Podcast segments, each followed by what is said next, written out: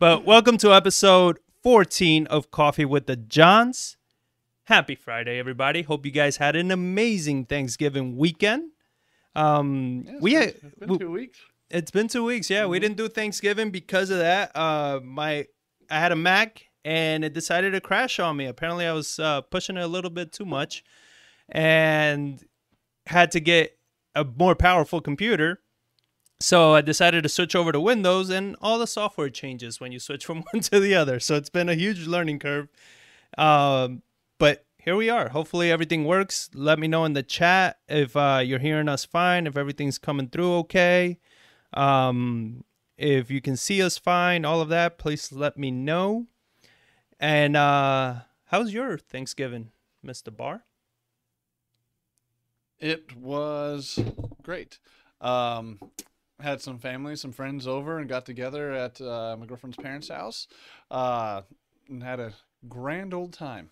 Nice. So her sister came in, her sister and boyfriend came in from San Diego. So the entire week we're not entire week, but uh, Wednesday, Thursday, Friday we were hanging out with uh, with them Okay. and kind of showing them around San Antonio. Did you So- did you abide by the curfew? Make sure not to be outside after 10 p.m. Yes. Good, good. My my family was actually very nervous. Um, Oh really? they they came over and we were they were over until like about like 9:45 ish and then all of a sudden like they're like uh so I, should we start heading home? Are we going to get pulled over? My sister-in-law comes out. She's like yeah I heard that they're giving like $1000 fines for anybody that they catch on the road. I'm like all right Yeah, I don't like think we're going bullshit. that far It was, it, yeah. You just couldn't be at a bar or restaurant or place of congregation after 10 p.m. So like you couldn't be like your entire family in a park or something Right. like that. It wasn't like okay, you're driving on the road at 10 o'clock by yourself. Like, no, it's not that kind of martial law curfew. I mean, yeah is the chat working are you able to comment uh, It's working. Are you? Is anybody chatting? Because I'm not seeing anything. you're good. All right. Well, Well, it's then, taking a minute for people to get over this. is- no, no, I get it. I, I'm just not seeing anything. Did you see the one that I posted? Join the convo. I, I don't know why Yeah. I'm, I'm not seeing any of the chat. So that's always good, right? The person that's doing it not seeing the information. Yeah. That's always good. All right, YouTube, you're awesome. Um. And everyone says streaming will be easy. oh yeah you should do this part-time you know and everybody's like oh i was thinking about starting you know a, a youtube channel and like doing this i'm like well good luck you know i don't i don't wish anybody any bad or anything. It's just like it's not a simple. If you see the pictures I post in the morning, uh, it's like we got like three cameras, we got cables running everywhere, we got power cords, we got lighting, we got computers, we got just stuff strung all over the place behind the TV and everything that you guys can't see. Uh, oh there's a full audience. I mean it's insane. All right let's get into it. So we got a lot to cover. Sorry for the the little rant and everything. It's it was um intentional trying to give some people more time, to jump on and see the the links and everything. Um but we do have a lot to cover. We have a lot in real estate. Uh we promise we're not going to be talking about politics anymore. Just That's a kidding. lie. of course we are. Why, I would love, we I would love about it? not to, but it's kind of like, oh, this is a business podcast. Politics kind of uh, take over the news and well especially with the crazy things that they're doing. I mean how do you not talk about it? I mean we, we were just cracking up what was it before thanksgiving? Uh your your idol um what's the the guy from california? Newsom, yeah your you know the guy that you want to grow up to be when you get older? Yeah. it, all the laws everything that he's passing in california and then he has a huge party with like 10 you know, people, yeah. yeah, with He goes to a nobody- birthday party. yeah, and I was like, well, that's and people are astonished. I was like, but that's what politicians do. Do what I say, not what I do, right? And I'm like, it's it's just hilarious because people flip their shit. They got upset, you know, and it's a it's just I don't know, just kind of funny. But a lot of a lot of things were going on in the news as far as the more lockdowns, more city. Oh, I just noticed I look at it, I'm looking at myself and filming myself, talking to myself like four computer screens deep. There we go. there we go. yeah, don't text me. I don't have my phone Okay, so let's get let's go ahead and get started in this. Uh, So so what are what are we tackling first? What do you want to hit? I'm we gonna have hit real, real estate. estate We first. have huh? Real estate first. I mean, we're real estate people. It's what we do. It's what we love. It's our passion. We spend all day doing it. So let's talk about real estate first. Her So, done. Because it's actually like you look at this economy, and it's actually one of the bright spots of this economy that is actually booming and doing very well. It's having its challenges, but its challenges not from a lending standpoint that real estate's crashing. No, real estate's actually rising extremely quickly, extre- uh, just for the fact that there's no inventory. And uh, the first topic is mortgage rates fall to a new record low of 2.71. So the average U.S. mortgage rate for a 30-year fixed loan fell one basis point this week to 2.71. Fannie Mac said it in report Thursday, the lowest rate in the survey near 50-year history. This week's rate broke the previous record set on November 19th. The average fixed rate for 15 year mortgage fell to 2.26 from 2.28. That's something that's just insane. They wonder, like, well, why is housing prices going up so fast? It's like, well, when mortgage rates drop, housing prices rise in equally. Like, you're not adding extra value to the economy. Values are going up because mortgage rates are going down, which allows people to afford more. Right. So, um, their chief economist is named Sam Khater. Uh, s- is quoted saying, "While homebuyer appetite remains robust, the scarce inventory has effectively put a limit on how much higher sales can increase." Unfortunately, the record low supply combined with strong demands means home prices are rapidly accelerating and eroding the benefit of low mortgage rate environment. So that's just basically saying that even though mortgage rates are super low, it's there's no inventory. So it's pushing prices up at a very fast fast rate, like Yeah. six, seven, eight percent, like sometimes in some areas month over month, and it's eliminating the benefit of getting a low mortgage, lowering your payments because prices are just going up that fast if you're trying to buy a new home, just because there's no inventory on the market. Well, uh, so kind of hitting on that point a little bit. You put out the market update last week. Yeah. And we saw a big change in a price point. What was that about? I don't know because it's one of those. That I'm looking back over the data, and uh, we all we rely on data that's posted publicly on Right. others, and I put it all in one place. But some of it, there's some discrepancies. Uh, I'm thinking something got off, uh, not posted properly that we made the data off of. But it, what it did show, and uh, it was concerning, is the price point of like 200 to 250,000, I believe it was, had a massive increase in inventory on the market for what had sold. So that would be good news. I mean, it was still below your uh, equilibrium, but it did show that housing prices had an, or inventory had started to decrease in that price point. So it's kind of like, huh. Oh, we'll have to definitely So- keep an eye on that. So you you're but you're leaning more towards that there was a glitch. That Yeah. something got misreported or some data didn't come through because you don't feel that that's Yeah, accurate. 'cause it was just- such it a was- huge Yeah, because it's one of those that, like, in the economic environment, if that did happen, it's one of those like, whoa, I could see that happening in with all the things going on in the economy right now. So it's kind of one of those that, like, I'm going to dig into this a little bit to make sure, like, is this right? yeah. Because if it's not, if it's right, it's like, ooh, that's uh, that's not good because it went from like two months of inventory up to like five months of inventory in a certain price point. And so when I looked into that, it, it, I saw some data that doesn't look like it came across correctly. I can't go Hmm. back and get it anymore because it's not there, um, or be a lot harder to get. But it's one of the things I'm definitely going to be watching moving forward. Of is this con- does this continue? Because if it continues, it's like okay, this wasn't a one month fluke.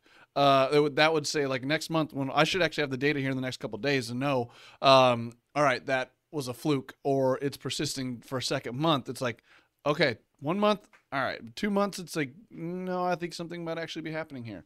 So Yeah. So I mean, if you guys want to see that market update, John does an excellent job every single month. It's uh, I put the link on in the chat for you guys, and it's also going to be linked uh, in the description after the live. So make sure to check it out. But yes, Molly, John is always cold. You should know this. I was Popping actually collars. gonna, you know, that's a good point. So a little segue on that is. I'm asking for donations. I want to get John a very nice snuggie you know, something that can keep him nice and warm because he freezes during the winter months. no, I just got a space heater for twenty bucks to put up in my office. So you you should see the whole contraption underneath the table just so he can stay in room temperature. oh, uh, is that is that it? Is that it? All right. Uh, so what's next? So, um, so the caveat to that that uh, they're saying the 2021 market is expected to be extremely strong, so even with low inventory. And the, this is a article from Housing Wire. So d- even prior to the pandemic, housing inventory had hit record lows, and the problem has only gotten worse as demand continues to rise. Total home sales are outpacing new listings by a wide margin every month, and real estate tech company HomeSnap for foresees a shortage, shortage continuing into 2021 unless more sellers enter the market. And this is where it, it was crazy to me. The divide between supply and demand is striking. Compared to last year, total new listings increased by 0.22%, while total sales increased by 19.29%. So, new listings only up a quarter percent. New solds up 20%. So it's just absolutely just draining the inventory from the market and it's pushing would-be home buyers out of the market because the inventory is so low that they can't find houses that they do want. There's like everything on the market's kind of a piece of crap. Like eh, like I don't want to pay two hundred fifty thousand dollars for something I still got to sink another forty thousand dollars into to update the thing. So it's pushing home buyers out of the market. also it's also kind of how what we've been noticing with some of the properties that we've been looking at is, you know, we're we're we're kind of gauging the repairs that we would have normally done, how they're not necessarily the repairs that we would do now, because we're seeing such low inventory, and there isn't enough of a margin or even a need to spend that level of money because people just want a house that has maybe the room or the yard or the location that Yeah. you know we sold that one house and uh, we did a video on it the 40 grand that we made in a week because that house we didn't touch anything and yet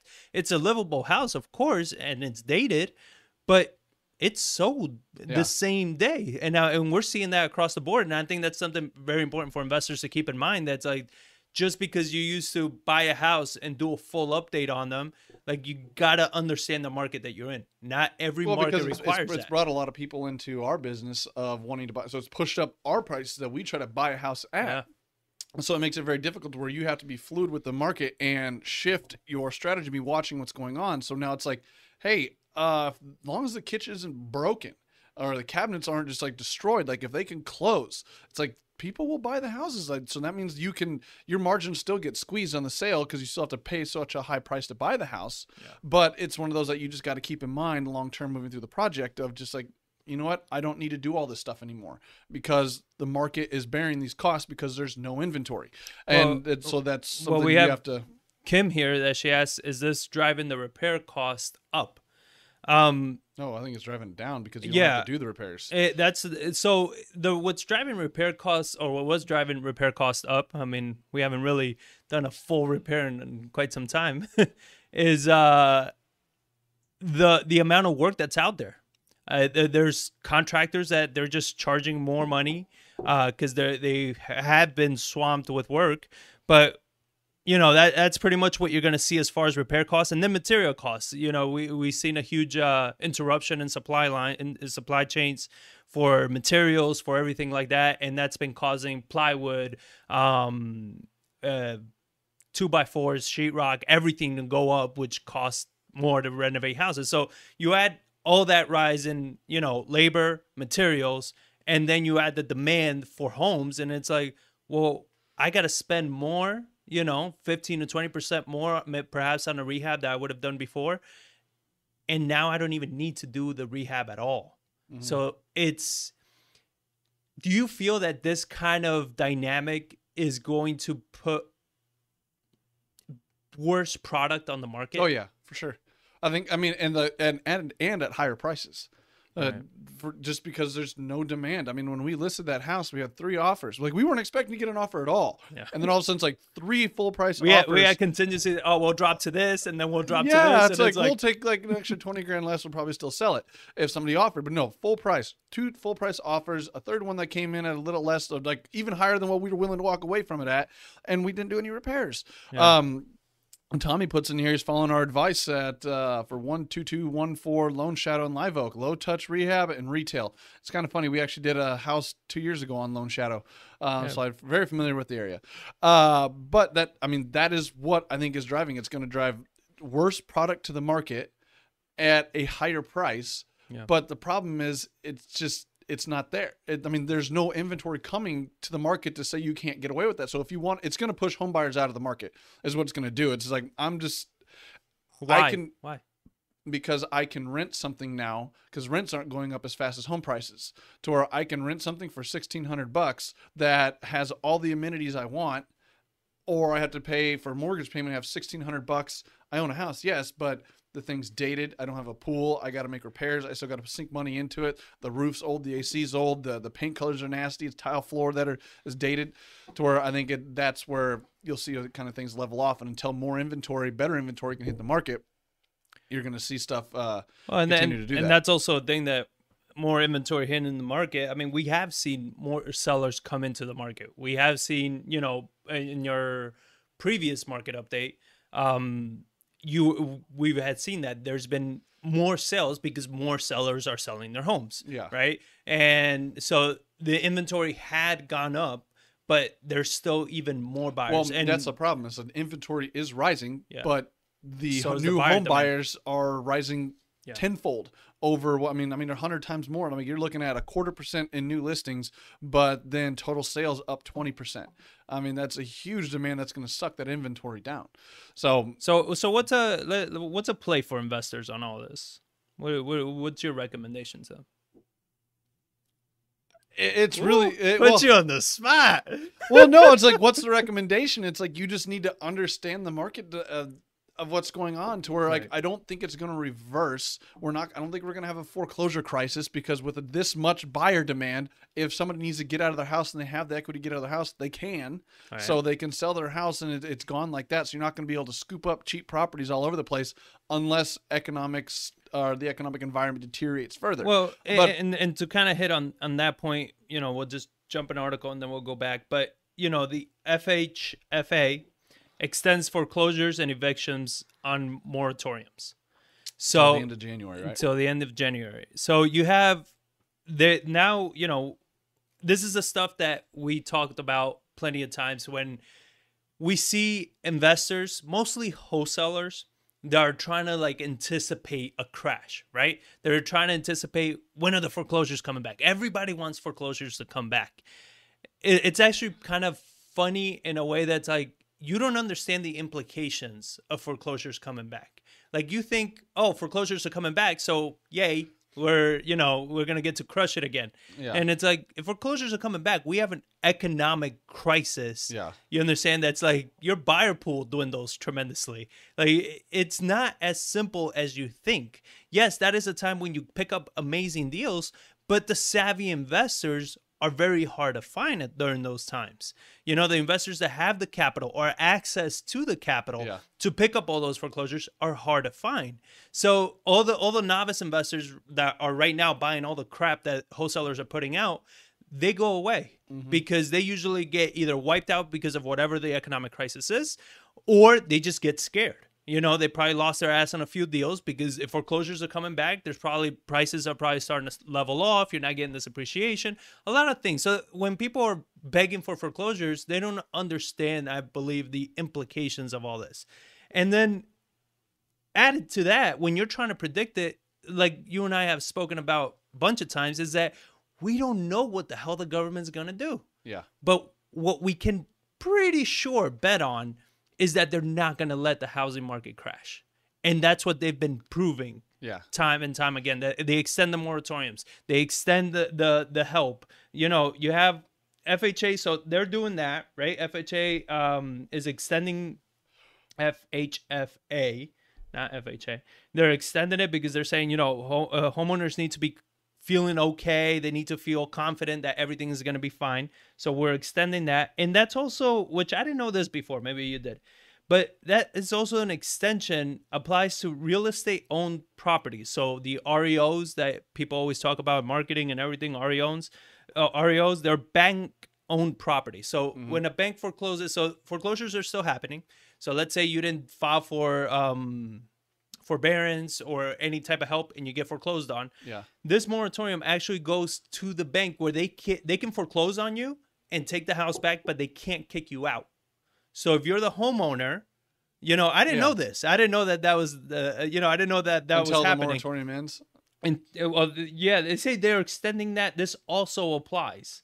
So until the end of January. So I didn't know Yeah. it even applied in the beginning. But so pretty much a bank comes in, they foreclose on you, but they can't kick you out. Yeah. They can't evict you, right? So now like this is this is nuts, you know, and, and I'm not saying nuts in a in a way that like they shouldn't be doing this. But I'm saying nuts in a way that so we have people that haven't been making their payments that affects the banks the the people that are holding those loans they haven't been making payments now they get foreclosed on and the banks can't sell the house because they can't get rid of the borrower Well, it's just like an evict somebody that's renting to a tenant that quits paying.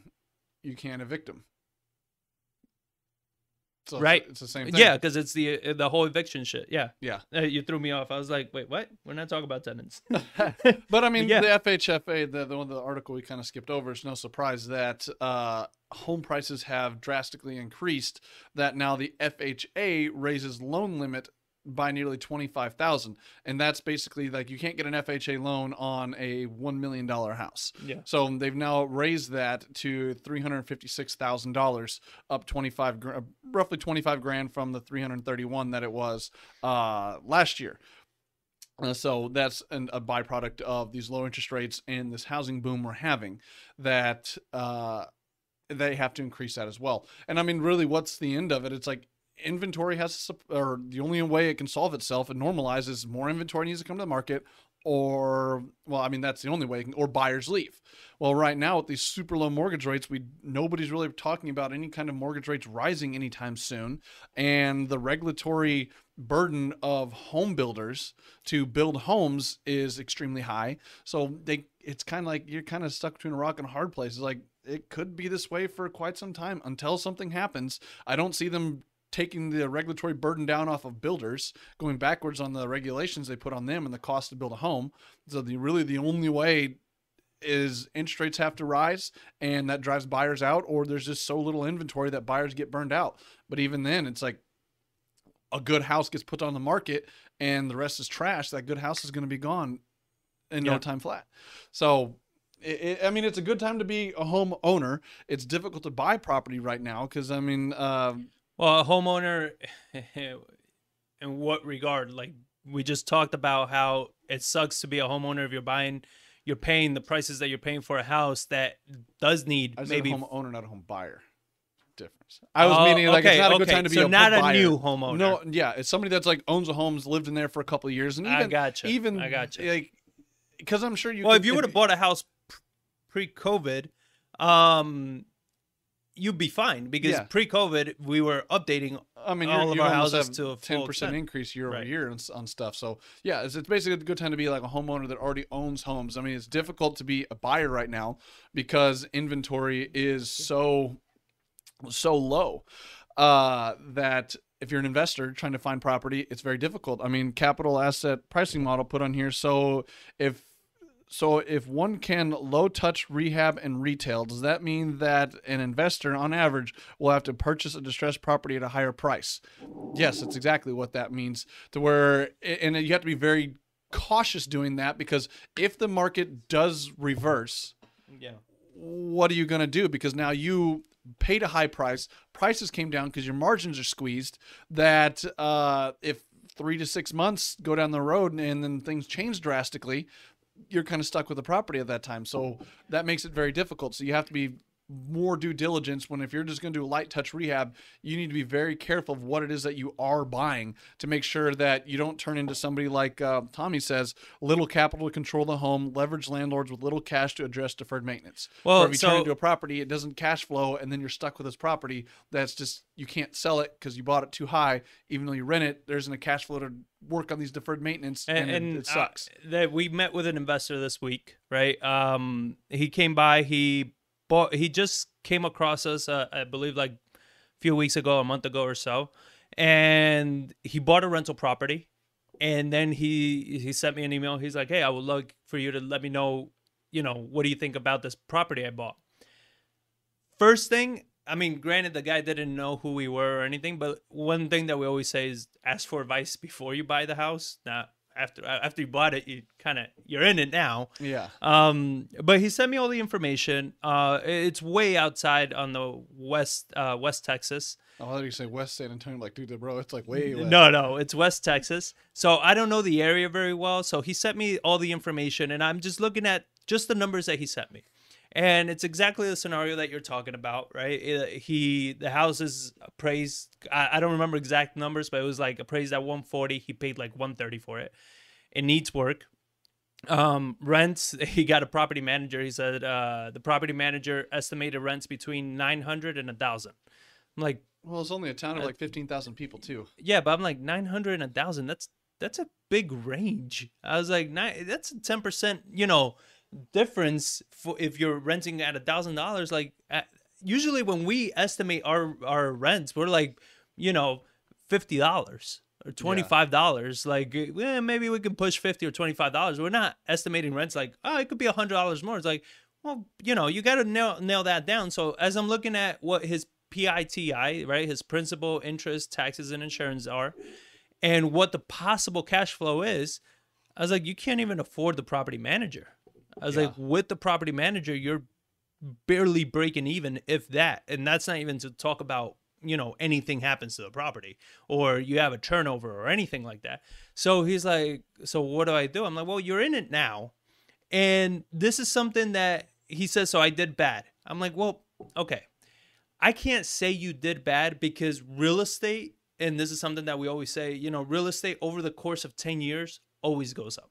Yeah. if you have a loan on it and you've had it rented out, it's- the loan's been getting paid down, you've built up equity, um, you've hopefully gotten any level of appreciation, even in, you know, where the hell ever this property is in West Texas, there's still got to be some form of appreciation, especially with inflation alone. Well, and so, even then, you have the option to switching to owner finance. You have other uh, creative strategies you can well, do. but beyond that, what what I'm saying, like just as a rental, just in the rental space of itself, is just saying, you know, if you hold it long enough, it'll eventually make sense, Mhm. right? But did you do a bad job? It's not something I would have bought, right? But it's what we talk about. We've had investors that they have their style of investing. We've worked with investors that they want damn near brand new houses. They don't even care if it cash flows because they have reserves. They understand the things. They just want a house that for the next 10 years, they don't got to put a dime into it. It's in a great area. It's a great house. It's brand new. You know, it's at a at a rent market. Well, they have the capital reserves. Like say, my I have enough income coming from somewhere that the opportunity cost Right. of just sitting in a bank isn't worth it. At least this way, I can put it into a brand new house. My risk level is extremely low. There's a chance of future appreciation. The cash is coming back with some form of Yeah. return, to where it's like it just makes sense. So you have those investors, and then you have other investors like us, right? That we want at least twenty percent equity after it's renovated, right? When Yeah. it's ready to go, we want at least twenty percent equity.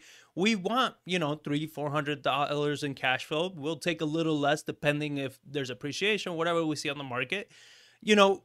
But that's the other end, right? So I'm like, you got to figure out what type of investor you are. If you have the capital and everything, by all means, I don't think that those investors that buy with a little equity and little cash flow are stupid by any means. Like that's their strategy. There's people that build massive portfolios doing that.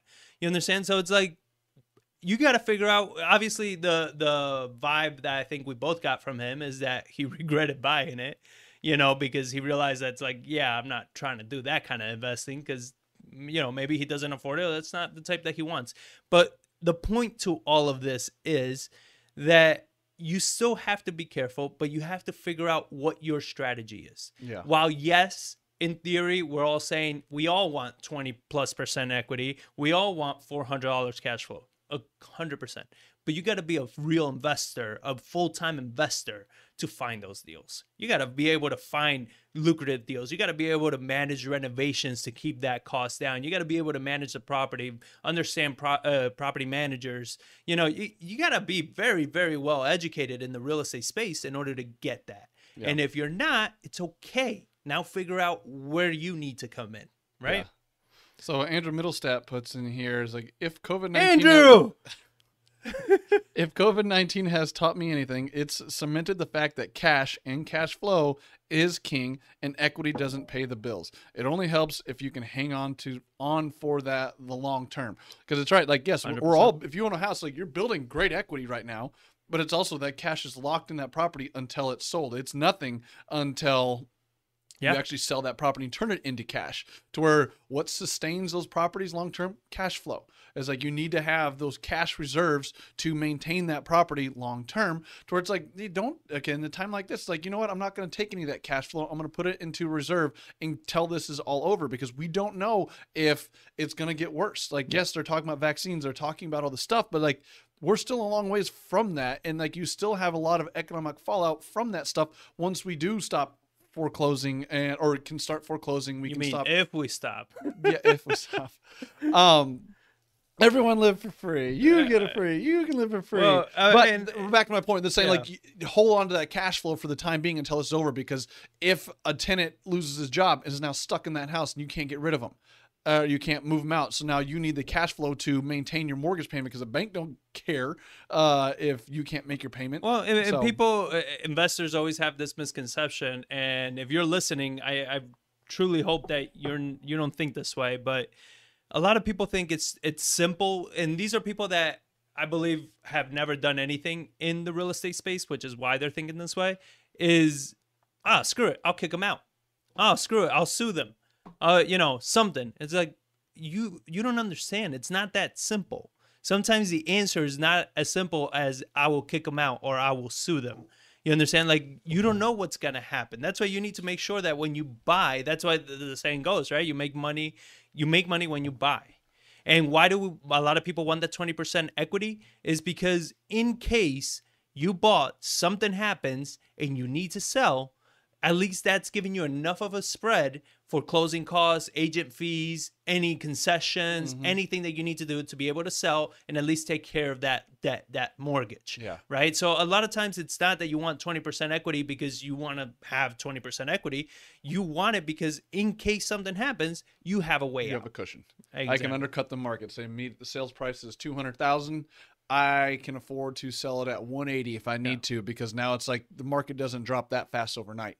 And it's like it can come down pretty quick, but if you see that coming and you need to liquidate, it's like you know what? I'll take a twenty thousand dollar bath on it because I still get twenty grand out of it, and I don't have that debt anymore. 100%. And so you're and you're that and that kind of that is something that uh, at some point starts affecting the real estate market prices is when investors start saying that and they start dropping the prices just to liquidate because they have maybe you know stocks that are being called or whatever is happening somewhere else or their business is taking a hit where they start bringing down home prices especially when so many investors have bought houses since the last crash. It that affects home prices because if you have houses that are selling for 250 and then all of a sudden you have an investor that comes in and he's like i don't give a damn. I need to sell this now. I'm putting it at 230 that affects the price Well, of your home It's happened right now. Uh, I got an email from a I had an investor come from Houston that wanted to see a house or see some houses. I showed him one. Um, they didn't like that one. We moved, we moved past it. But I just got an email from that agent last night saying like, "Hey, you recently showed this house and it's listed at 260." I was like, "We're going to be dropping the price to 220,000 because the sell and it's a flip house. You can tell the seller lost her job." And she's Wow. dropping the price from 260 to 220 to liquidate to get out from underneath that thing. And this is like because the seller lost her job. I'm like, here in san that- antonio yeah. I was like, that happens. Uh, and it, like, Wow. I don't think they'll have a problem selling it because it was No. a decent house for what of, of the ones we saw. Uh, and tra- taking that forty thousand dollar drop. But like, yeah, things like that can happen for sure.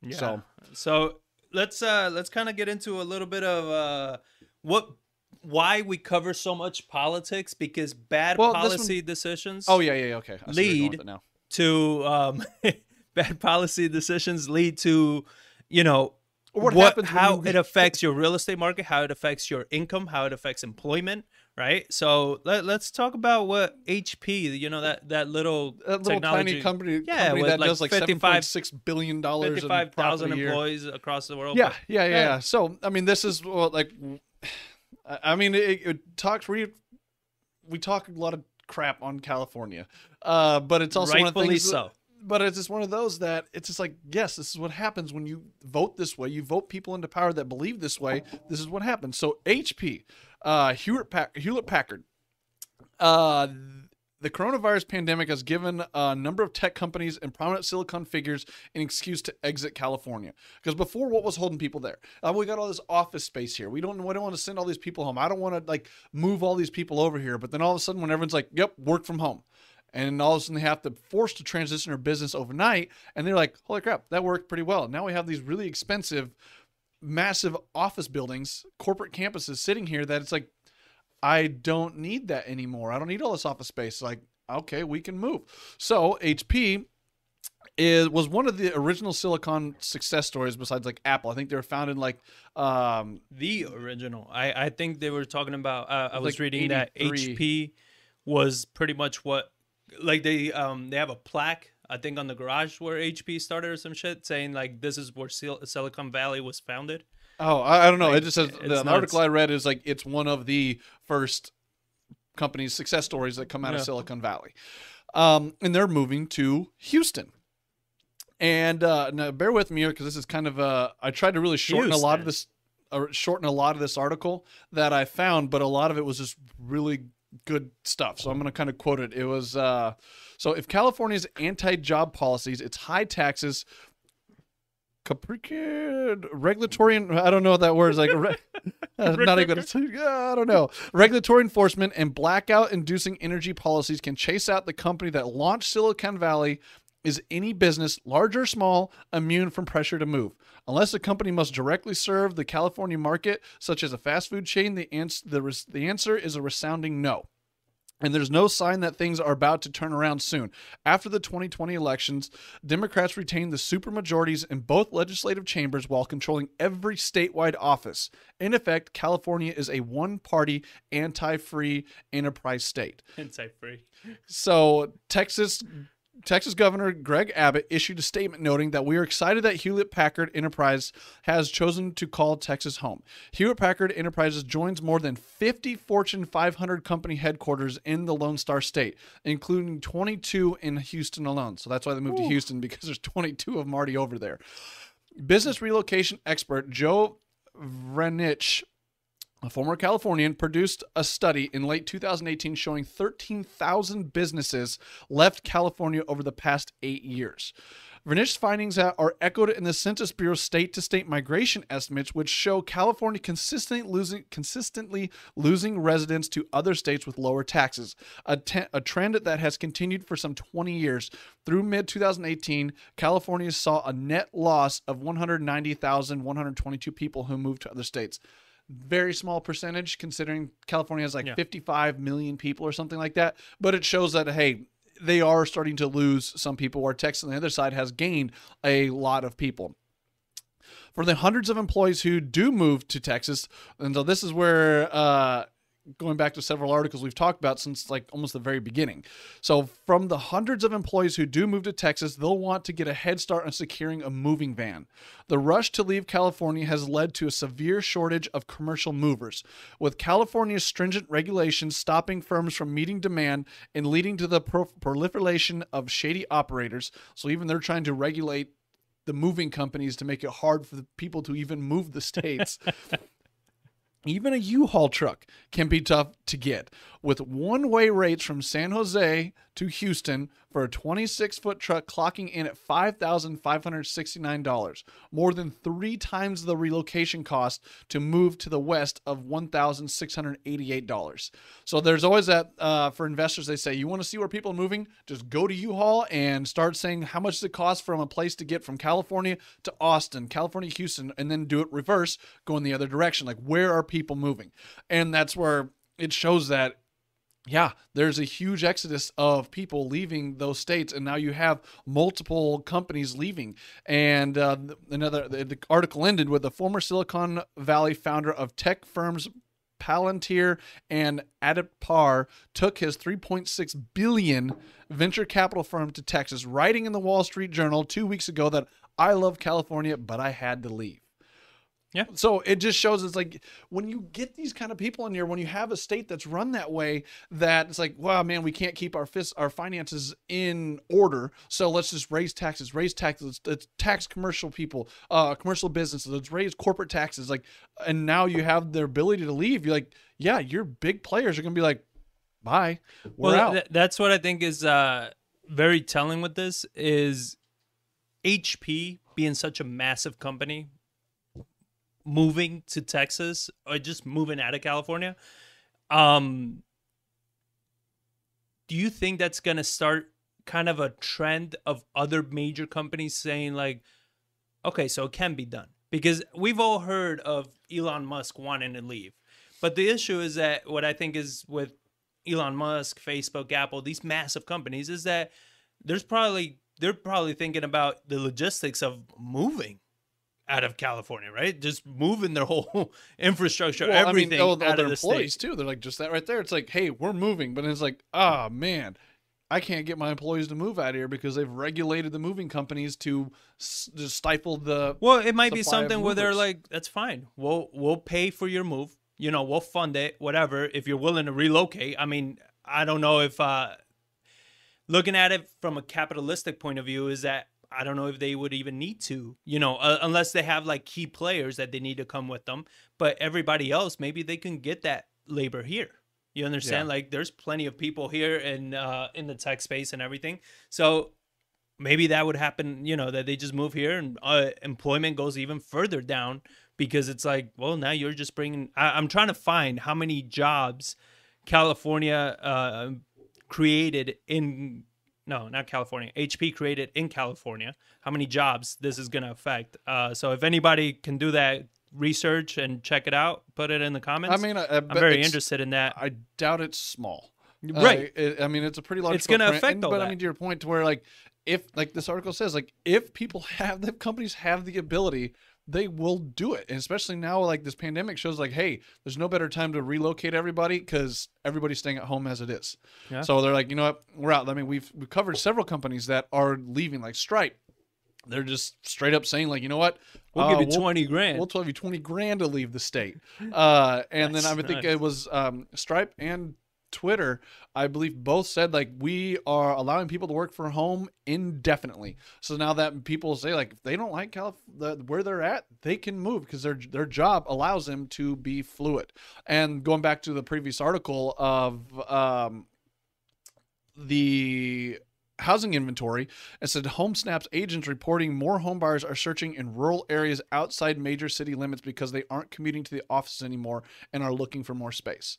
So that is something that is going to be a trend I think from like these very dense, highly populated areas Yeah. like you have on the east and the west coast like and I mean even in downtown cores of big cities it's like you know what I don't need to live in this environment anymore I want more space. Well, and that's kind of going back to the whole point of why I would cover politics so much and why, you know, people say, oh, you guys are Republicans, right? I'm not. And if you're trying to label, I, I think that's the issue that we have with lazy people trying to just pick a side. To me, I don't believe in picking a side. I believe in thinking for yourself, right? Yeah, I don't consider agree. myself a, a Republican because there's a lot of shit that they've been doing, especially lately, that I'm like, you out of your damn mind. I mean, and what is the Republican anymore? All the dumb shit that Trump has done with, you know, the stimulus and all this stupid shit that he it hasn't even been done correctly. It's like, I thought you were a conservative. Like, wh- where's all this crap coming from? yeah. You know what I mean? It's a power So, yeah. So I'm not right. I'm not left. I'm just using my brain to make up my mind and make decisions. But this is where policies and politics affects a state tremendously because if all these you- other I mean, and the, who you vote for, because like to in my conversation I was on is like to these people that these companies that are leaving and bringing their employees with them. I mean, Texas, we're a friendly, we're a friendly people, we're a friendly state. Like I have several friends that come to Texas, like man, everyone's just so friendly here. You just drive like. Yeah. Driving down the road, people like actually wave at you. They talk to you, hold the door, and say, "Oh, here you go, thanks, man." Yeah, Uh, like that's people are kind of friendly, and but so I, and so not to say like people can come. It's like, but remember why you're having to leave the place because California is a beautiful state. Like I've been there. Like I love that place. Like to go hang out on the boardwalks, the beaches, everything like that. Like it is awesome. The weather, you'd love it. It's like seven, 60, 50 to 70 degrees there year round. Like it never gets hot, never gets too cold either. no, I, I, like, But- I still like seasons. Well, you're an idiot. Um, but hey, that's But- offensive now. Don't but- don't don't don't trigger but, me. But that's just saying, like, remember why you're having to leave and look back of what caused you having to move and leave that state. As like you're coming somewhere, you're to a new state that thinks very differently. But just, I mean, basically from California and Texas, the only two I'm comparing. Yeah. Uh, of like what we believe and how our state's set up and why your company is moving here and why your paycheck actually went up as far as your net savings every month because of the way this state is running, the way Your these are, affordability. the affordability. Yeah. Um, so keep So- that stuff in mind. So on that point, uh, I haven't driven uh, to Little California in a while, uh, Austin. So I don't know if it's still there, but for the longest time, going up 35, there's a, a big billboard that says "Don't California my Texas." Yeah. is that still there? Because you I don't know. too.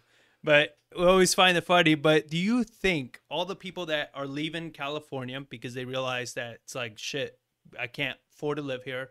I can't, you know, uh, I can't find work. I can't afford anything, whatever it is. Do you think they're still gonna vote blue here, or are they gonna start realizing and kind of putting two to two together and saying, "Okay, hold on. I know I'm I'm a Democrat, which is fine, whatever you want to call yourself, but those policies have not been working. So maybe, you know, I moved to Texas. Like, do you think it's gonna turn Texas blue? I mean, we we're already seeing a huge shift in that direction. We're pretty much there. But do you think that all these people coming are gonna keep voting blue and bring Texas like California? Or do you think that they're gonna start realizing why they But left? like you like you said before, like what's a Republican, what's a Democrat anymore? It, it it's I think I think they still would vote blue or Democrat, but I think you have a different type of Democrat here. It's not it's not one for one. Um, I think there's different policies and different things. Like we're not the the ticket that a Democrat would run on here in Texas would be different than what you're running on in California as far as like the policies that you push.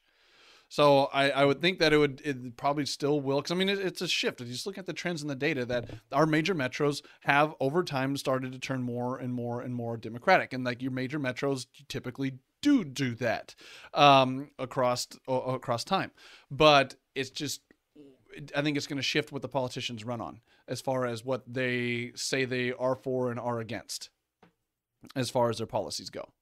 So you're saying that a Democrat in Texas is not the same as a Democrat in California as far as a politician goes. They're going to run they're not going to be as extreme or as drastic because here they know they're going to lose Yeah, more Yeah. if they go that drastic. yeah. I think I think that's kind of basically what I'm I'm saying. Okay.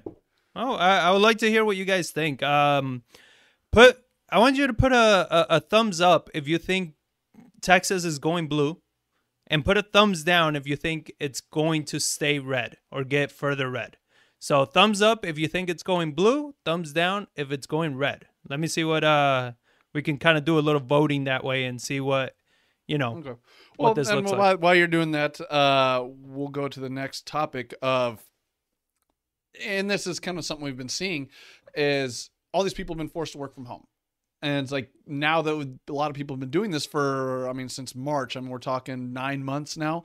But now studies are showing that three out of four workers want to continue working in an office in the future, as they don't like this staying from home all the time. They like the camaraderie of going and traveling and getting out and meeting their, their colleagues and having that collaboration there.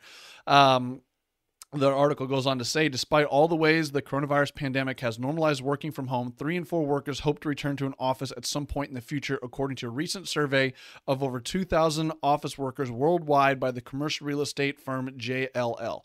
And it's not even like three want to go all the way home. So roughly one quarter of office workers hope to return to the office full time after the health risks of the virus subside half of them want to do a hybrid where they're able to have flexibility to be able they can work from home two days a week and then one in four workers hope to um, have work from home arrangements full time and permanently adjust. So it's not one of those things where we're saying, oh, the market shifted. Everyone's working from home now. It's like for the rest of the time, it's like, no, it's not going to be that way because I think companies in themselves realize they have to have a given environment their employees want to be in. I mean, working for a company, you have to look at their benefits, their work environments, and things like that that attract good talent. So, what does a good talent want? Obviously, it's they have to be flexible to where they say if people want to come to the office, they can. If they don't want to come to the office, they don't have to be. Um, so, I think uh, over time, I think you're going to see people returning to the office because working from home all the time. Like, ah, I don't like staying at home all the time. Or 75% of them don't want to stay home all the time. Seventy-five percent. 75% of your workers don't want to stay home all the time. So, So, because it's interesting, because when this first thing, when this all first started, we saw a huge shift in commercial space, right? Mhm. Like a lot of companies started downsizing. They started realizing how amazing this is because their overhead went way down. But this is kind of going to the argument that you and I talk quite frequently about is we have them talking about a lot about stimulus, the next stimulus package, you know, and uh, don't worry, stimulus, stay home. We'll give you the money. Stay home. We, got to uh, get this COVID. Stay home. It's the long term effects of those policies. Like, I think what we're talking about is not monetary issue. I think we went past that. Right, I think we're past the monetary eh, being an issue of when we first hit. Every, everything was monetary, and don't get me wrong, it's still monetary for a lot of people losing their jobs. But I'm thinking it's more of an issue as far as psychological. You understand? You're staying home and maybe you are getting help, right? You are getting, or maybe you have savings or whatever. But it gets to a point where you just start getting that cabin fever, right? You start, we talked about it at the last coffee with the Johns that, you know, you start losing your skills. You start losing, you know, your abilities to work and everything I mean, you're not, studies show. It's like Yeah. you, you have the latency of like you like you fall off. you fall off eh, because you're not working you're not it's like everything you stop going to the gym for a month or two it, and you go back you're gonna feel the difference right you got to keep that that muscle working and a lot of people are staying home and they're not working that muscle they're binging on you know netflix and all this and we've seen like uh netflix uh disney plus everybody like their viewerships have gone through the roof Skyrocketed, yeah. because that's what people are doing. They're just sitting home. Facebook usage has been through the roof as well. People are on Facebook, you know. I mean, uh, you had the election this year too that brought a lot of people, a lot of attention. To, I think that's what drove a lot of more people to the polls. Is like sitting at home. What are you going to do? It's like, well, I guess there's this political thing that we can well, watch and follow. social social media didn't give you an option. Anytime you open up anything, Oh did you God. vote? Are you voting? Did you vote? Did you go are vote? registered? Are you voting? Are you registered? Like, Like- here's an easy way to register. Like, good lord. Like, Um, at this point, like, listen, if I if I don't know how to vote, you know, like, just just give up already. Well, I mean, I mean, we can move this on to the next topic of the. There is still an election going on, uh, and I've told you this that I'm glad I do not live in the state of Georgia because that is where this whole thing is really coming to a head. To where like you agree with the election results, you don't agree with elections, whatever. Let's just go with what is presumed at the current time that the Republic, the Democrats are going to maintain the House. They're going to take the White House, and that leaves the Senate left. Mm-hmm. And now you have 50 Republicans holding their seats. You have 48 Democrats, and you have two left to further because there's 100 senators in total. If there's a split or a tie in the Senate, then it goes to the vice president to break that tie in the Senate as far as passing policies. So now Uh-oh. if the Democrats win those two states in Georgia, then that means they have 50 senators Democrat, 50 senators Republican, to where if you were voting party lines on certain policies that the White House and the House want to have passed, that means the VP can split that and they essentially hold a super or not a super majority, but they hold all three branches. If they vote party lines, they can get whatever they want passed. So that's why this whole election has this portion it's really coming down to that specific January 5th runoff. And that's creating a lot of fuss about people trying to influence that election. People saying i think andrew yang came out the former uh, nominee for the democrats said Yep. like hey we're moving to georgia so we can help win the state. Like he's literally leaving the state. I think we talked about this last Yeah. time leaving california to move to georgia so he can vote in that election which i think is wrong. But then this article goes out to say that Georgia's top election official says he is opening investigation into whether third party groups are trying to register people from other states to illegally vote in Georgia's twin January 5th elections. And now now listen, this is where like okay, they're they're opening I thought they were just saying they're opening it into one part uh, organization. He goes on to say that we have opened an investigation to a group called America Votes, who is sending absentee ballot applications to people at addresses where they have not lived since 1994. Vote Forward, who attempted to register a dead Alabama voter to vote in Georgia. the New Georgia Project, who sent voter registration applications to New York City, Operation New Voter Registration Georgia. That's a kind of an interesting name.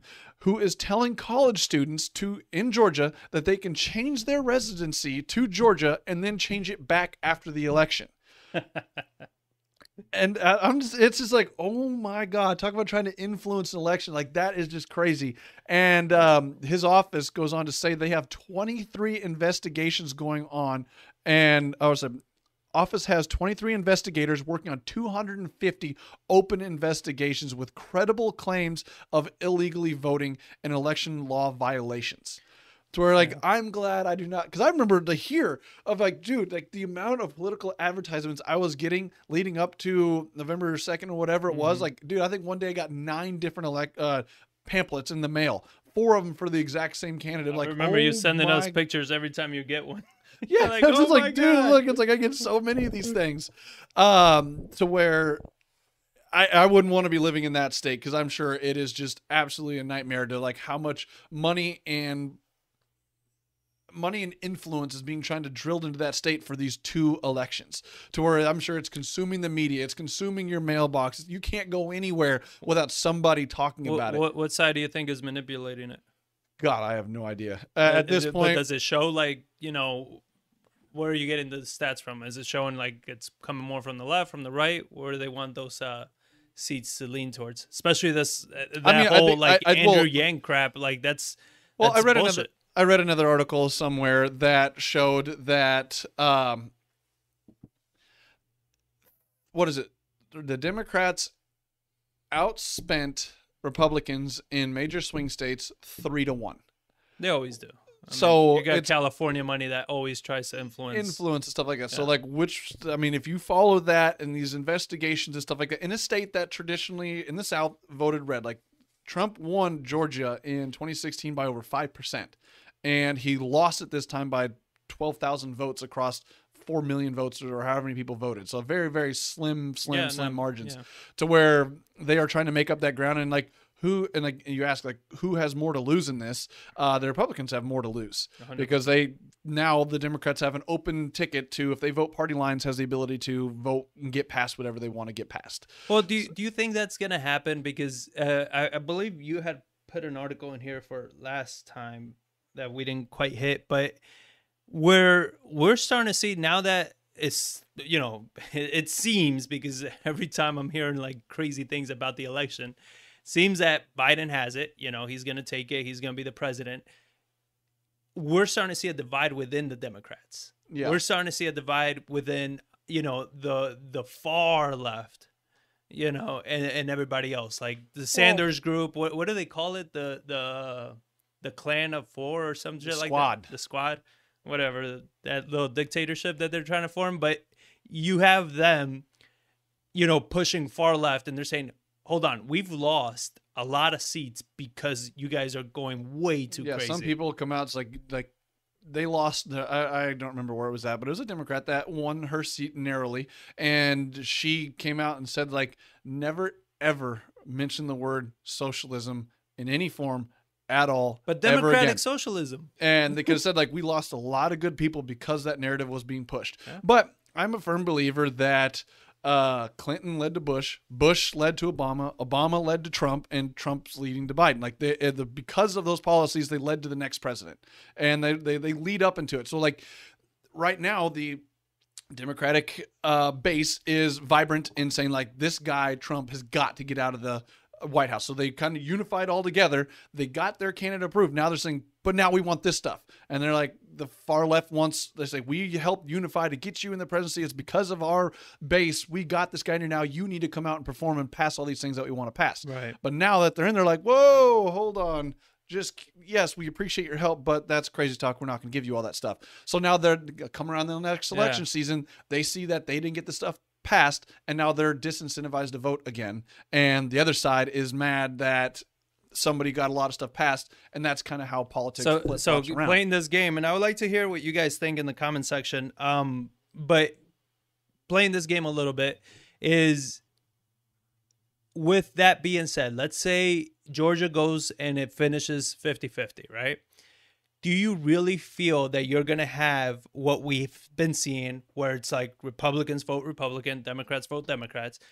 Or do you feel that if, you know, Kamala, from what we've seen, she leans further right than left, uh, left than uh, Biden does? Biden is a little more like Obama, you know, a little more like moderate. Yeah, getting a little, not, I wouldn't say center. He's still kind of crazy with some of the stuff he wants to do, but not that crazy, right? Not something that's going to tank the economy. But like Kamala, Kamala is um very far left. You know, she yeah. supported Bernie. She supported all those things that they want to do. So, you know, and she is the vice president, and she is, you know, a firecracker. Like she's not like Joe Biden was with Obama, where nobody knew what the hell Joe did, right? Like I think we're gonna hear a lot from her. I think she's gonna be a very strong, I mean, kind of like influence. your Dick Cheney from the 2000s, the Bush administration. You hear a lot about. Uh, you look back on it and, and you hear it now. It's like, yeah, Cheney did a lot. Well, Cheney was a different type, I think. Uh, but but what I'm going at is, do you think that it would still be that the Democrats run everything, right? Let's say they take it and they run everything, and it's gonna be that way, or do you think that a lot of Democrats are gonna be like, hold on, hold on, no, that's crazy we can't and kind of cross the line a little bit as far as tr- maybe having more of a stagnant two more years than anything else where nothing's really going to get done because the policies are too extreme. I mean i think they'll they'll still get the things done but i don't think you're going to see this massive shift and saying oh let's pack the courts um, in the filibuster and do all this stuff because like they said they, they can only afford they can't lose anybody. And even the Republicans, when they were passing some of the stuff that they passed, like they lost one, maybe two, but they had 53 seats. Right. So they could afford to lose a few people.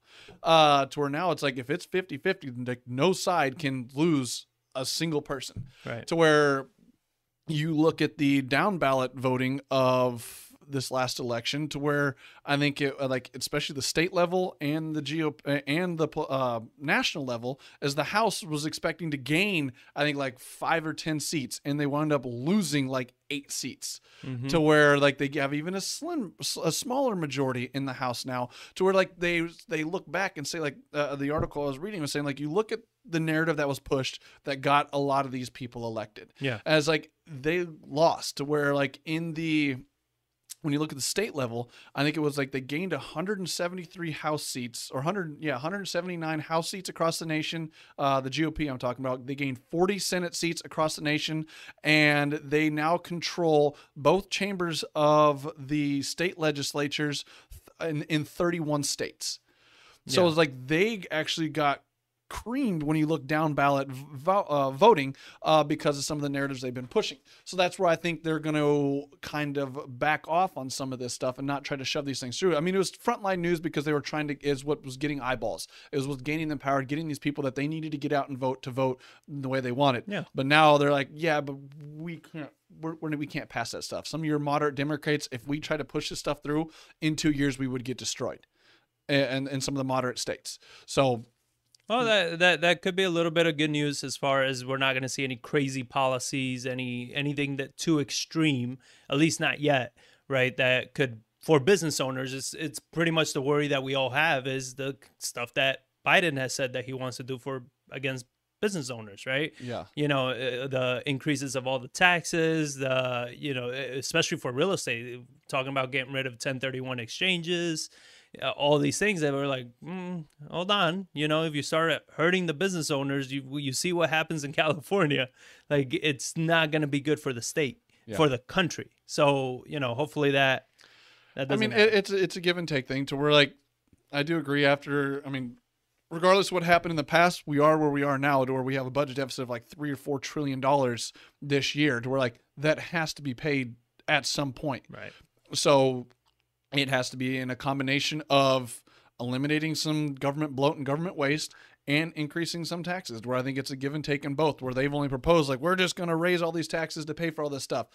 Yes, you can say that now, but when it comes to getting I mean, what is it? There's like 400 people in the House, 100 in the Senate, and the president. Like you got to get 600 people, or, or was that five 500 some people to agree to change that stuff. Yeah. To where It, it, is going to be hard, and I, that's why I think it, it is going to be. I'm. This is why I don't think I'd ever enter politics because it's a constant bickering back and forth. To where these people do have to work with each other. To where it's not the media does a great job to make it say like these people hate each other. It's left and right. There's no in the in between. But Yeah. these people have been politicians for years. They know nothing gets done unless there is some compromise somewhere along the lines. Just like the the next thing we were going to talk about is uh, this stimulus package that's been just kind of this ever floating thing for the past couple months leading up to the election. Nothing was going to get done. They were staying like we're staying put here, and I think at that point they were trying to get votes. they were trying to get people the- to come to them. the way I look at the stimulus package talk and everything, I look at the carrot and the stick kind of situation, right? Where it's like they just hold that carrot in front of you, but you're never gonna get it.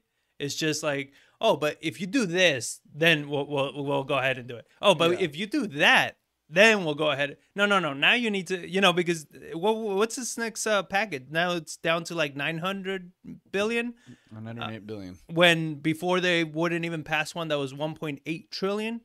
Now they've gone down. The Democrats, I believe, went down to 900. Well, 900. the first one was like 3.1 trillion, then it went to 2.2, and the Republicans wanted to do 500 billion more targeted, where they and then they just talked back and forth, and I think at that point it was politically motivated to get votes because you had an election coming up. Um, yeah, I still don't think anything's going to get passed until after the January 5th elections uh, uh, to know which the way runoff. yeah, the runoffs. Um, I don't think anything's really going to get passed because if they do win that, it means now at that point, come January 20th, when everyone gets inaugurated, it's like, well, now we can clean sweep and do whatever we want um, as far as the stimulus package goes.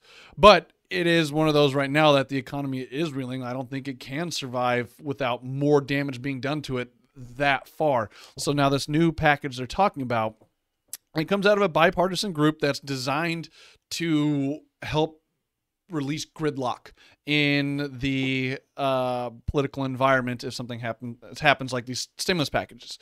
So they unveiled this 908 billion uh, coronavirus relief deal, um, and in it, it is the bipartisan agreement allocates about 300 billion in funding for small businesses, 240 billion in aid for state and local governments, 180 billion to extend boosted unemployment unemployment benefits at 300 per week for four months, and temporary moratoriums on COVID liability lawsuits to allow states enough time to design their own laws. It notably does not include a second stimulus check like they everyone was saying leading up to this that oh we all agree on a second stimulus check to every American um, under a certain level. So that's gone. Uh, one thing that uh, it's striking to me was like I see 908 billion is like, oh great, another trillion dollars to our deficit, but that's not how it, it- it's being allocated. So Mitt Romney uh, is quoted saying, "It's simply unacceptable for us to not help in these circumstances," and uh, noting that the price tag includes 560 billion in repurposed funding from the March CARES Act.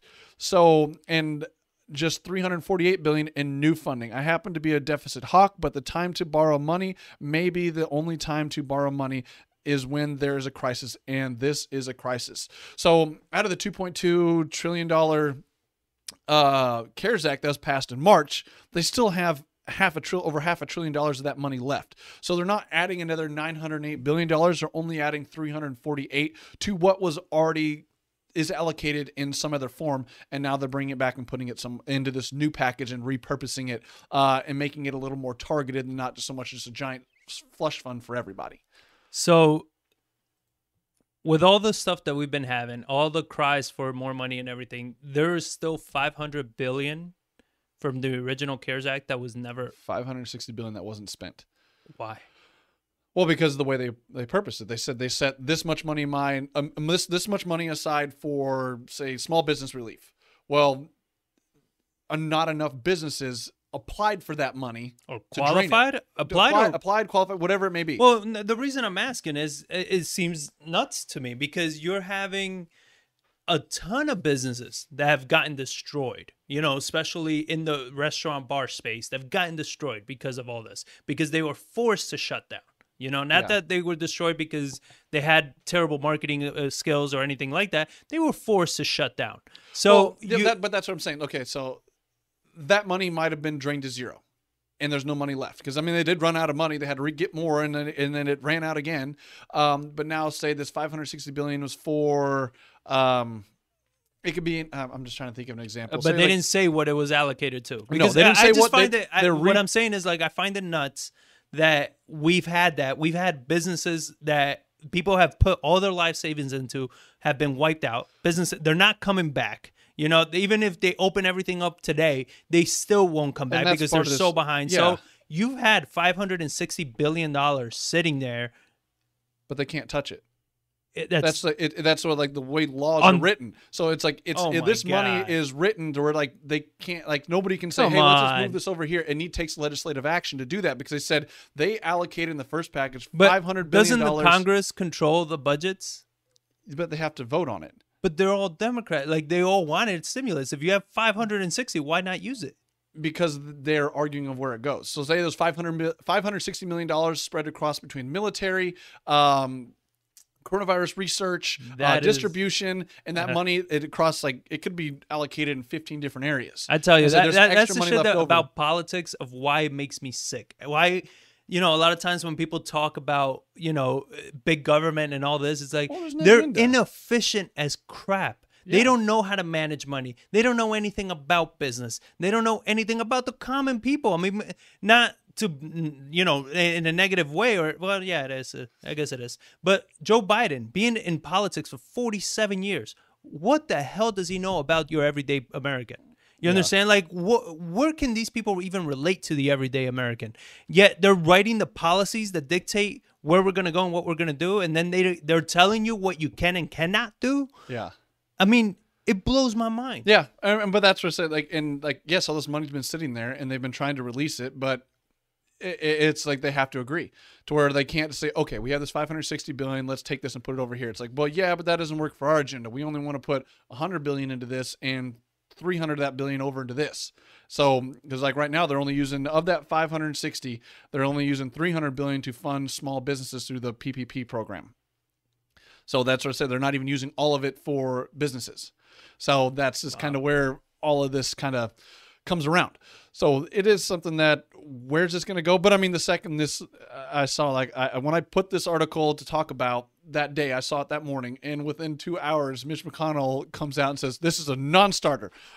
it's like, oh come on! Immediately, like said, like we're not we're not talking about this. It's not enough. We we want a smaller package, even though this bipartisan group that's designed to help break gridlock uh, comes out and says or it designed this package and it's like oh they've kind of come down you got to come up there's some compromise there We have a capital asset pricing model. He just commented, "The president elect has never written a check. He has only endorsed checks." um, but it, it's it's just you know, and it's not even just a knock on uh, on just Biden. Uh, just I use him because he's the only one I know for how many years he's been in there. I haven't done any research, but on both sides, I think 47 years of a politician. Um, I just can't. I can't see how you keep touch. And th- we this kind of um, a little tangent here, but it kind of leads to our issue with gurus, right? With real estate gurus or anything, is that you have these people that succeeded in real estate 15, 20 years ago. They haven't been down in the ground, you know, wholesaling or doing shit like that for years. They probably have a massive team, yet they're coming out with training for like 20, 30, 50 grand about how you're going to get started in real estate when it's like you haven't gotten started in real estate for like the last 20 years. Yeah. What the hell are you going to teach somebody that's getting started? Yeah. What do you know about that? You understand? Like, that is the thing that bothers me. And I understand that they're like, oh, well, they have advisors and blah, blah, blah. It's it doesn't work that way because you can't you can't support a bill, in my opinion, or fight against a bill with enough passion if you don't feel it. Mm-hmm. You understand? Like just because somebody tells you what people are struggling, it doesn't make you feel the struggle also because you haven't things- had it. it's like oh they're like every all these um, um, americans are unemployed and stuff like that and they're holding everything hostage and trying to get a political gain out of it it's like but they're still getting paid like Insane. yeah Well, like, uh, like and they'll and that'll never change to where it's like oh if we have this problem we can cut off senator like no senator would vote to willingly not get paid to do their job uh, uh, like And now and now what they're talking about is um you have uh again the far left asking for Biden to forgive student loan debt immediately, Yeah. right? So um I I haven't seen any articles on it. Well, I'm, I'm, I mean, I'm sure there are well, articles, but that's the next two topics Okay, perfect. So, student loan debt. Yeah. I mean, they they want to forgive student loan, which is billions of dollars. So I'm like, eh, that's that's where does this make sense for so, anybody? So, uh, do you have the ability to pull up articles I have a lot of abilities, so people can see it on the live stream? not that ability. Okay. not yet. Not- so not yet. We'll, we'll link this article. Is actually found so this is actually from between two different articles. One's from Fox Business put it out, and then the other one was from Housing Wire. But Schumer, uh, Chuck Schumer, who is the Senate minority leader for the Democrats, said Biden should enact a plan that he laid out earlier this year alongside Senator Elizabeth Warren from Massachusetts, under which the president could use executive authority to immediately cancel up to $50,000 of student debt per borrower. Biden has ch- called for forgiving 10,000 in student loan debt as part of a broader coronavirus relief package. And outstanding student loan debt has doubled over the last decade, nearing staggering 1.7 trillion. About one in six American adults owes money on federal student loan debt, which is the largest amount of non-mortgage debt in the U.S. and has been cited as a major hindrance in people's economic life by Federal Reserve Jerome Powell. He estimated it would provide total forgiveness to more than 75% of borrowers and partial forgiveness uh, for more than 95%. Now, is this going to happen? Who knows? Uh, because by canceling the student loan debt would also add the, nas- the nation's already ballooning deficit, which totaled a record 3.1 trillion for the 2020 fiscal year. So now, in the Housing Wire article that I found, because they make the argument of how having uh, forgiving student loan debt would give people the ability to uh, buy cars, buy houses, keep more cash in their pocket, and everything. So this article in Housing Wire shows like how many borrowers owe what amount when you looked at it. So Uh, the articles in Housing Wire. on Housing Wire, correct. Uh, and it says distribution. If you scroll about halfway down the page, it says distribution of student loan borrowers by balance. Did you link the article in here?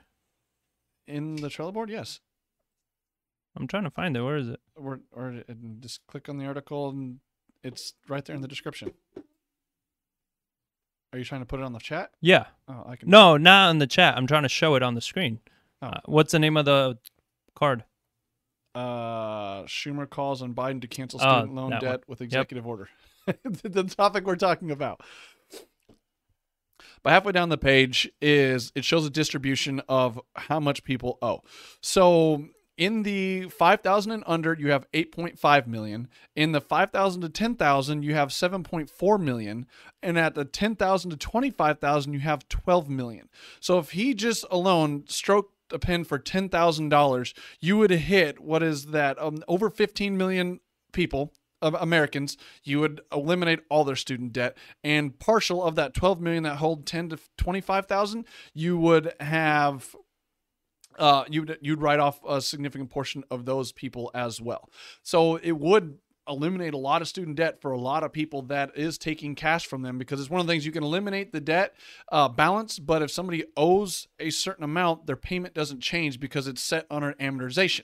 So you would have to reset the entire loan if you were able to do that. Uh, but it would eliminate a lot of people uh, student debt in its entirety, which I was kind of shocked to see those balances that low. I thought a lot of these people were going to own 25, 50, 100,000 or more um, in student loan, but it's actually a smaller amount than I originally anticipated. Did you get the article over there? no. No, no, okay, Just don't, don't mess with it. Um, but going with that, Yeah. is the next thing that I found uh, from somebody that I follow and listen to uh, was students say online courses not worth the cost. So a lot of these universities are just saying everybody we're doing online classes. You don't come to campus. Uh, you study from and work from home. Uh, you don't come to campus. You don't get the environment. You don't get the dorms. You don't get anything. But the thing was, universities didn't lower their tuition costs Right. at all. Yep. So it's like, hey, yes, you get this huge college experience for twenty thousand dollars a year, but you still have to pay twenty thousand dollars a year to sit in your mom's basement and take your classes online. Again with the mom's basement. Poor guys. the dad's on. basement, whatever you want to do, and your family's basement or your family's homes. Like you, them- you're not getting that experience. So this is the first semester that they have had that to where it's like, hey, you have to go from home, but you still have to pay full, full price for your tuition. Well, a vast majority of college students do not think online courses are worth full tuition costs, according to a survey conducted by OneClass, a college course note sharing platform and digital course provider. Nearly 94% of more than 10,000 college students surveyed said online courses are not worth as much as in-person courses. Only 4% of college colleges are holding fully in-person classes according to the Chronicles of Higher Education. The tuition costs have remained the same this fall although there are no fees for room and board. The survey included 10,367 college freshmen, sophomores, and juniors at one of of 191 colleges and universities in the United States. So, at 191 college universities, 10,000 students were surveyed, and 94% of them said this ain't worth the cost.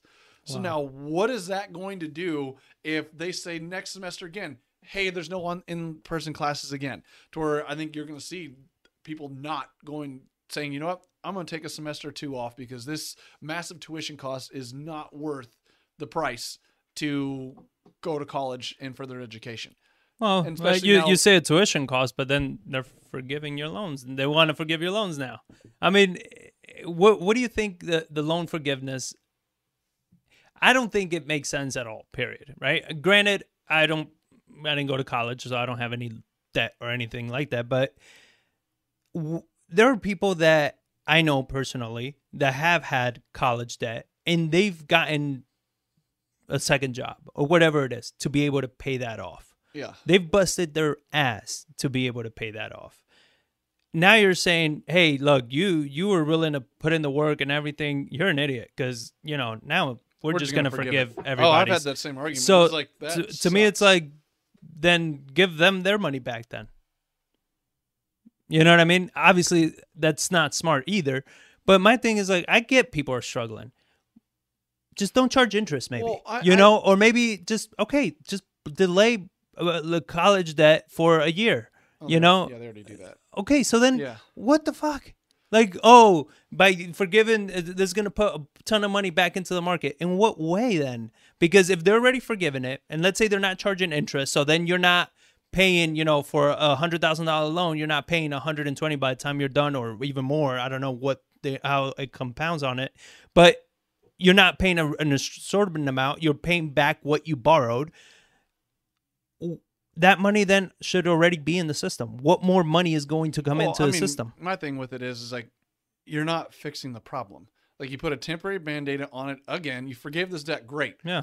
But now the next generation of people is just going to rack that debt back up because college costs are still continuing to rise at a very rapid rate, and kids are still getting into more and more debt. So yeah, you help people that are graduated debt now, but now it's just going to be refilled with this new people coming in with even higher debt costs. Well, and so we- you're not we- fixing the problem. You're distance. You're not fixing the incentivization of these private public universities Right.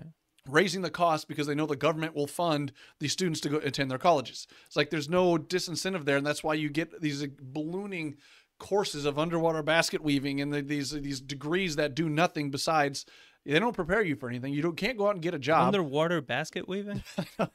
it's just something people always I'm say. just picturing that. I'm like, that would take some But- crazy skills. there is a uh, a book I'm reading right now uh, about I can't remember the name of it, but it's, it's over the Steve Schwarzman. He was the guy that founded BlackRock Investments in the, the 90s and stuff like that. It's about his college career, and he went to I believe it was Yale University and got a business degree when a business degree actually got you something. Right. But now a business degree is just become a, like a Ford Escort uh, or the Toyota Camry of the car world. It's just like everybody has one. They're, they're all over the place to where you can throw a Knocking stone. Toyota Camrys. You can Don't throw a stone and and Ford Escort. Okay, but everybody has one because they can go and say, "Oh, go to college. We'll pay you to get it. We'll give you the loans at low interest rates to get a business degree, and you can go get a better job." Well, like, well, now there's a plethora of business degrees, business programs that qualify for these financial aids that balloon these debts that don't well, get my, you a my job. My thing is more uh, my fight against socialism, right? The, the this whole democratic socialism, whatever they want to rebrand to, is that what motivate and, and please if you're in the comments you know even if you're watching the replay put in the comments if you've gone to college but if you've gone to college and you've paid you've busted your ass to pay for the degree and everything do you value your degree more because of how hard it was for you to get it? And if you no longer have to pay for it, are you going to value it just as much or are you going to work just as hard knowing that the shit is free?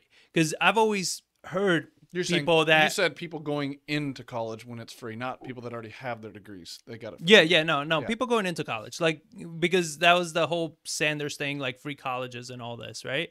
And that that was always my my way of thinking is like the problem when you make things free or you make things too easy, nobody values it. You understand? It's the same thing with education. Like, why do you why do and this this is something that it kind of sucks in a way that you know uh, here's a quick little plug we're doing a workshop and it is a paid workshop because uh we're gonna go into details on stuff so check it out but why people have to charge for education because if you put it out for free people don't value it Mhm. Well, You- I mean, Lorenzo Martinez puts in here the GI Bill uh, makes college free for veterans, and he says he does.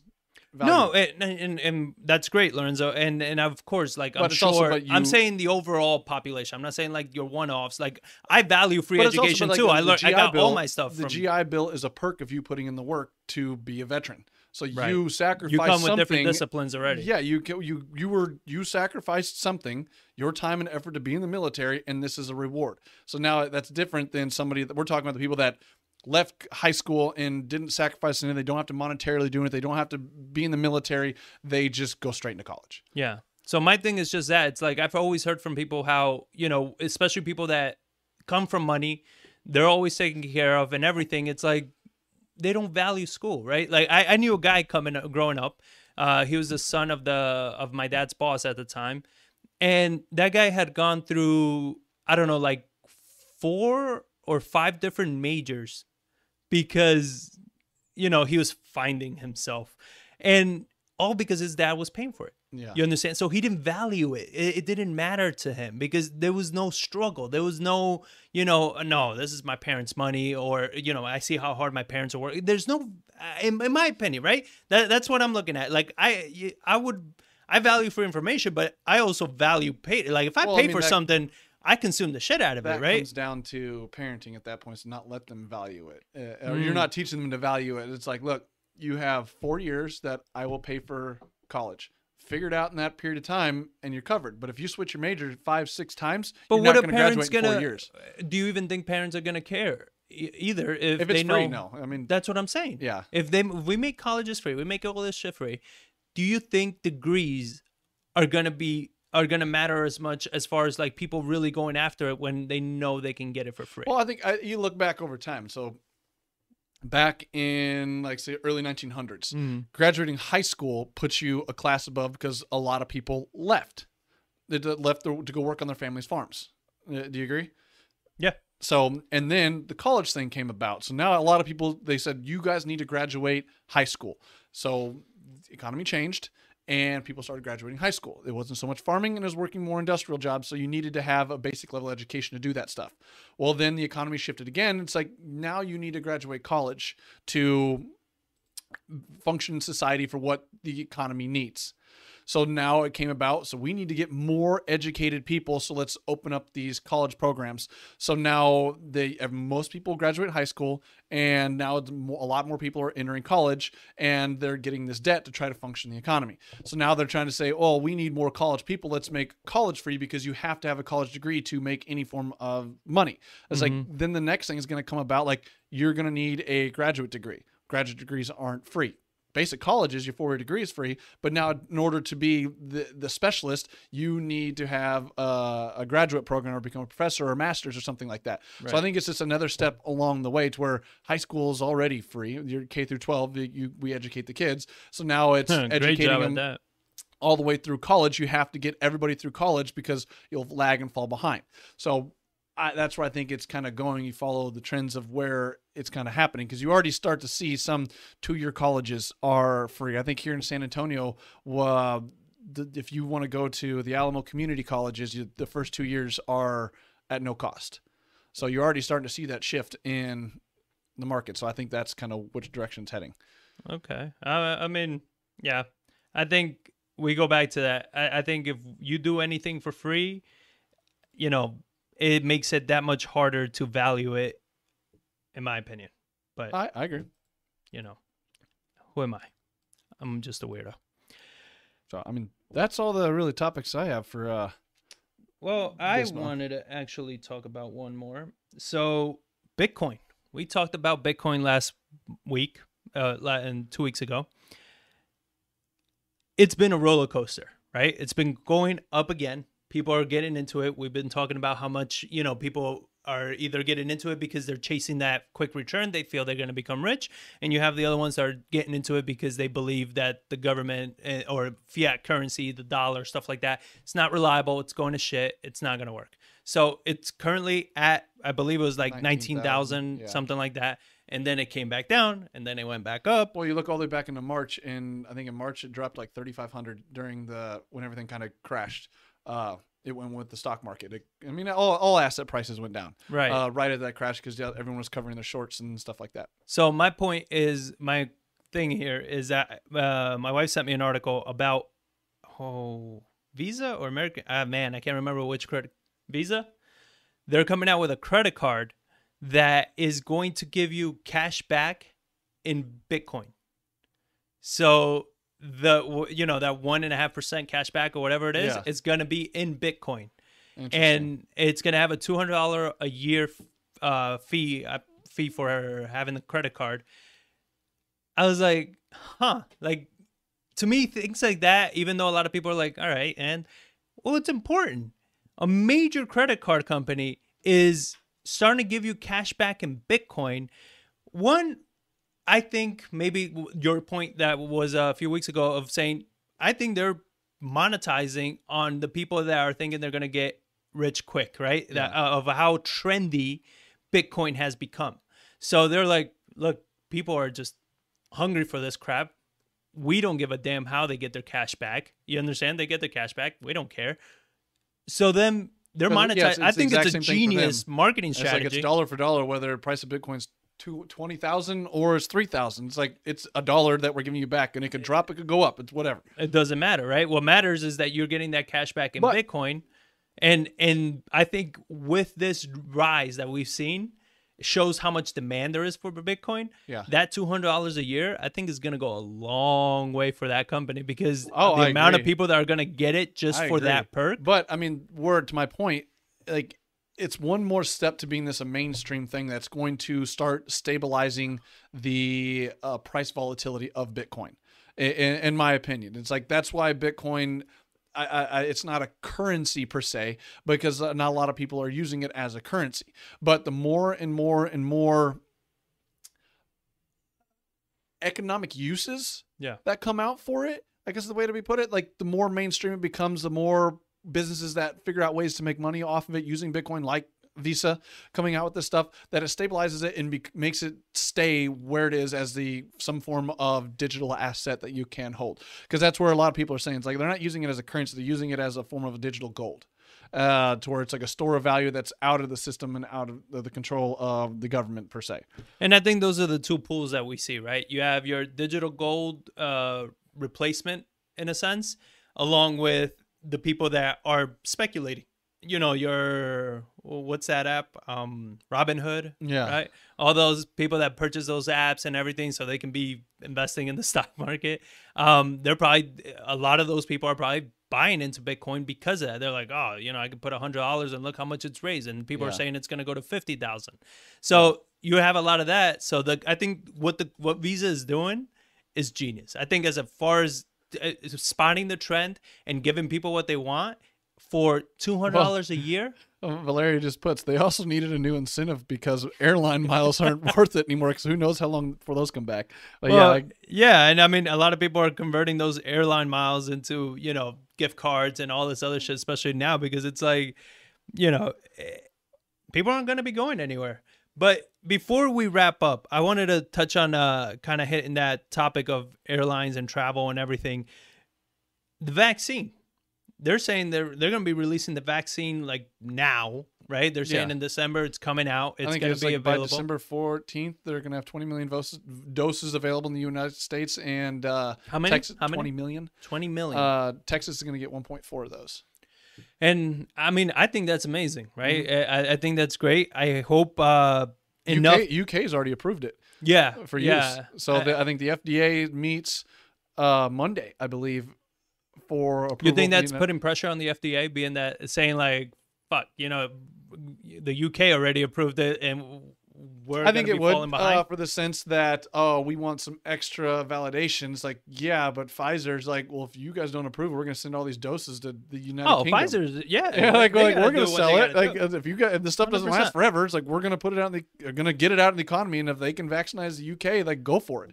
so, um, I- so I think that does put some pressure and- on it. So now you have the vaccines coming out. I, I was reading that uh, first in line are the Frontline workers. frontline workers, which I mean to me is a no-brainer, right? I mean, they're the ones your- that constantly your, exposed doctor, your doctors, to your teachers, your nurses. They said school teachers as well.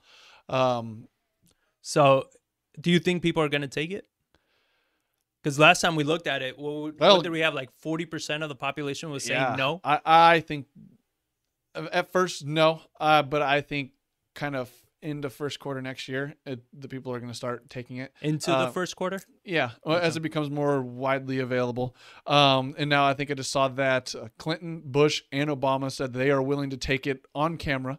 I was like, yeah, I can get a saline shot too on camera. Yeah, uh, yeah. but I, I did. I guess we'll take your word for it. Yeah, you got to take word for it. But I think it is going to like the you think mainstream that's media. I think you to Trump, kind of what? Bush, Obama, No, and I, I don't think. Clinton It, coming together and saying that, and kind of like saying, you know, no, I don't think it has anything fu to Trump because Trump's the president that the administration that got it done in nine months or a year for a vaccine. well, you know, So- this is probably going to be credited to Biden now. Uh, You know, probably. Uh, who knows how the narrative's going to switch? Yeah. But I do think back to the original question that I think by mm, March, April, May, uh, as it becomes more widely available, the media comes out and some people start taking. Unless there's a severe adverse reaction to it, uh, then people are gonna be like, "Oh, screw that! I, I I'm not taking that." Well, isn't that what the testing is for? I mean, there shouldn't be any ridiculous reactions that should surprise them. Yeah, exactly. But now that's once more Hopefully. people start taking it and they realize it's not that bad that you don't grow a third leg or a second arm or you have severe problems. Some guys Uh, will be happy with growing a third leg. Oh, come on. really? Come on, you Oh. I should have known you were you teed go it up too well. Um, yeah. yeah, I, we're gonna uh, be putting out. Uh, But I think as more people start taking it's going to be slow at first. But then as more people start taking it, the narrative changes. The news comes out. The economic news comes out. These people, the infection rates are starting to drop, and they start personally knowing somebody that's taken the vaccine and they were fine. Uh, then I think you'll get this wave of people starting to take it and move into it to where we are talking where they say like the third quarter of next year the vaccines will be widely available uh, to where anybody that wants one can get one to where as those things kind of come to a head that uh, Wait, you're, people you're will- saying anybody that wants one. My question is now, is it going to become mandatory? Mm. Is do you think companies are going to go as far as saying like, hey, if you want to keep your job, you need this vaccine, right? If you want to get on a plane, you need the vaccine. If you want any particular thing, you're going to need the vaccine. Like it's going to become a part where you pretty much can't do most of your normal lives if you don't have a vaccine. Do you think it's going to be forced that way? If- because I mean, if people if people resist and don't take Right, it and yeah. they're like they have all these vials sitting here and the, the, their the their testing rates their hospitalizations are still going up the deaths are still rising and stuff and Right. nobody's wanting to take it they're gonna i think that's when you will start to see people start to force it but i don't underestimate the power of the media and be able to switch a narrative, especially with who they wanted to get into presidencies now in the presidency. Like I could see that narrative changing, and because it it is in good. what way? In what way? Like What? the, how amazing the vaccine is, and don't worry about it. You're great, and all. or this? just switching this saying like new cases are dropping. Uh, economic news- regardless if people yeah. take or don't take it. Oh no, people taking it and stuff like that. I think they'll switch the, the narrative some way, shape, or form to where if people don't want to take it, they'll start focusing on something else. So saying like, oh, hospitalizations are now well, my- dropping. But They're that's not- where I'm going at. If dying. people are not taking it, right, and the media wants to switch the narrative, then those people that don't want to take it are not gonna are gonna not want to take it even more, because it's like, all right, cool. Look, I didn't take it, and shit is still dropping. So why am I going to? So it, it, I'm saying as far Oh, they as could start. goes- They could start focusing on other things. Uh, obviously like- the media doesn't care Uh, they, they're just going They for the eyeballs. ratings right but i'm saying like it doesn't fit the agenda of the virus is very deadly right so then it's like well it it's shouldn't It's very deadly to a certain subset of the population, which they aren't focusing on I'm, right now. I'm saying as far as the media and the, like know, the left are pushing it I'm That's what I'm. facts. Yeah, they're pushing it now because they had, a, I believe, a political narrative behind it. They they used it, Right. They politicized it, but now they can switch that narrative to something else and start focusing on other things, and then this kind of falls off, and nobody starts thinking about so it. So that's and where like, i'm going at so, so- you're saying that they don't actually believe the virus is that dangerous or they don't care that it's that dangerous what they cared about is getting their seats and getting their cared, agendas but they pushed. also care the fact that they could use it, they could weaponize it to gain a political motive behind it. To where, as it changes, they need to to get. I mean, I believe whether either side, like they are, it's trying to get votes so they can maintain power. So now they u- used it to gain their narrative to push their candidate to the front, and now they want to show that their candidate's the one that brought us out of this. So now I think that's where things are going to shift and change um, to try to gain more power and more votes and more people, uh, more Well- support behind them. And Valeria says that, you know, have to take it or lose their jobs most likely. So I, I would be interested to see those companies that come out in that regard of saying, look, yeah, if I you want to work, like a, uh, like an elderly care home, places like because it is very dangerous. Like there's no- that there's elderly a clear, those, those people were the first ones to go back. uh huh When the lockdown stopped, the amount of people that they're like, you know, everybody's in lockdown except elder uh, people that need to be in an elderly care home. Yeah. They're not on lockdown anymore. It's like Well, they're the at the- ones that are most at risk. yeah, but they had they had to be in a home as an elderly care home. But I could see things like that, the narrative changing from like, oh my god, everyone's getting sick, but then they're saying like, yeah, but who's testing that's getting sick? Because it has a 0.001 percent death rate of anyone under 45 with no underlying conditions.